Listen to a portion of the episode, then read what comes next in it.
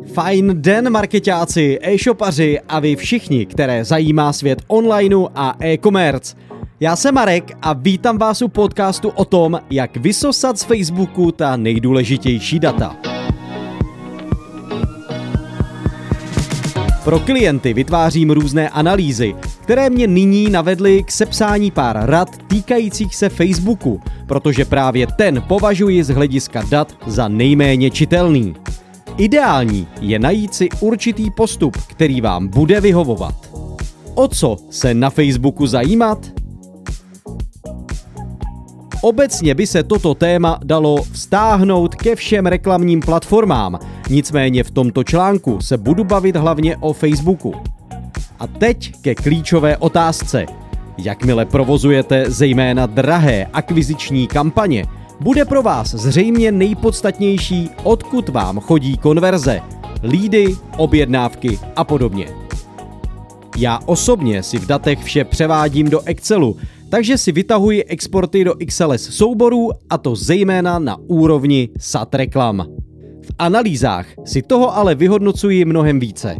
Za nejzajímavější považuji tyto údaje. Jaká kampaň fungovala nejlépe?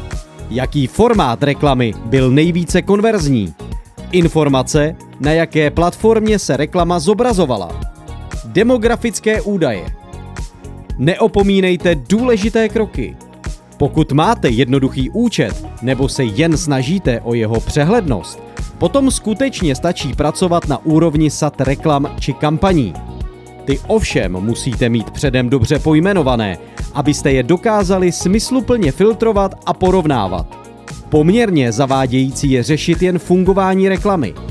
Já se například nedívám hned na lídy nebo nákupy, ale zajímají mě i sekundární hodnoty, jako je dosah, cena za konverzi, PNO a další parametry. Podobně to platí i u formátů reklamy. Abyste dosáhli kýženého reportu, potřebujete mít systém v pojmenovávání jednotlivých inzerátů. Doporučuji používat stejný parametr v názvu pro carousel, square, video a další formáty, které využíváte. Díky tomu budete schopni filtrovat a exportovat svá data a mít tak pohromadě kompatibilní čísla v rámci celého roku. Analýza zobrazování reklam na platformách Meta, Facebook, Instagram, Messenger, WhatsApp a podobně se už pak dále neřeší nějakým vlastním nastavením, nýbrž v uživatelském rozhraní přes rozdělení podle doručování.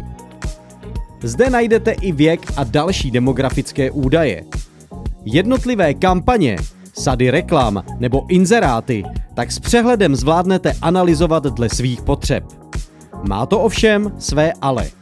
Zejména v datech o konverzích často najdete informace v řádku nezařazeno, z čehož vyplývá, že analýzu už bohužel neuděláte přesně tak, jak si představujete.